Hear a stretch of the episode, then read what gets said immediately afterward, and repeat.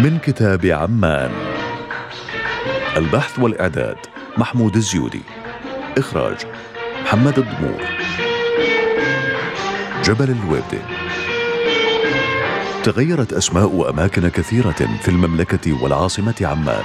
في بدايات تأسيس الإمارة كان جبل عمان يسمى حي الملفوف، أما جبل الحسين فكان يسمى خنيفسة. وحده جبل اللويبدة لم يتغير اسمه. يقول بعض المؤرخين إن الأصل في تسمية جبل اللويبدة هو بسبب الحيوانات المفترسة التي كانت تعيش فيه كالذئاب والضباع، ولأنها كانت تلبد فيه نهارا أطلقوا عليه جبل اللويبدة. بينما يذكر مؤرخ آخر أن التسمية تعود إلى أعشاب اللويبدة التي كانت تنبت في الجبل فتسمى باسمها. حينما وصل الخط الحديدي الحجازي إلى عمان عام ألف وتسعمائة واثنين بدأت القرية الصغيرة تكبر. جاءها التجار من دمشق والسلط ونابلس، ولأن جبل اللويبدة قريب من وسط البلد حيث الأسواق فقد سكنه بعض التجار وكبار الموظفين مثل رئيس الوزراء السابق سمير الرفاعي وأول قائد للشرطة والدرك فريدريك بيك باشا، وأشهر شخصية جدلية في تاريخ الثورة العربية الكبرى توماس إدوارد لورانس. فيما بعد سكنه السياسي والحزبي الشهير الدكتور مونيف الرزاز وأستاذ الأجيال الأديب الشاعر حسن فريز.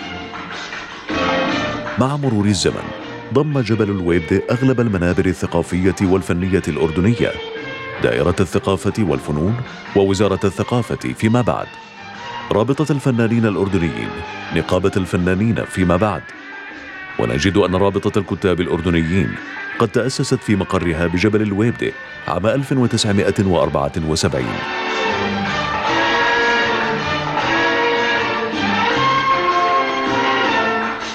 تأسس المركز الثقافي الفرنسي في جبل اللويبدة ولم يغادره منذ تأسيسه. على مسرح اسامة المشيني الذي أنشأته وزارة الثقافة في السبعينيات من القرن الماضي عرضت عشرات المسرحيات الأردنية وبعض المترجمة، وقد شهد المسرح ولادة كثير من نجوم التمثيل والإخراج والتأليف.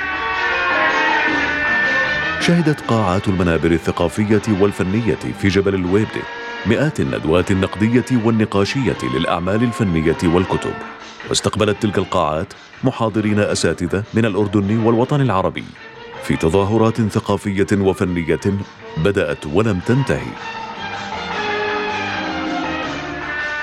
ليست شوارع جبل اللويبدة باتساع شوارع كثيرة في العاصمة، ولكن شوارع اللويبدة غصت بالمقاهي التي يرتادها الزوار، وحفلت بمتاجر التحف التراثية القديمة والمشغولات اليدوية التي تحاكي القرون الماضية في الأردن.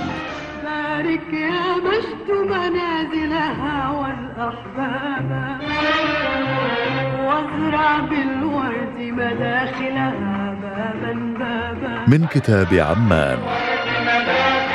وتستمر المسيرة مع تحيات وزارة الثقافة.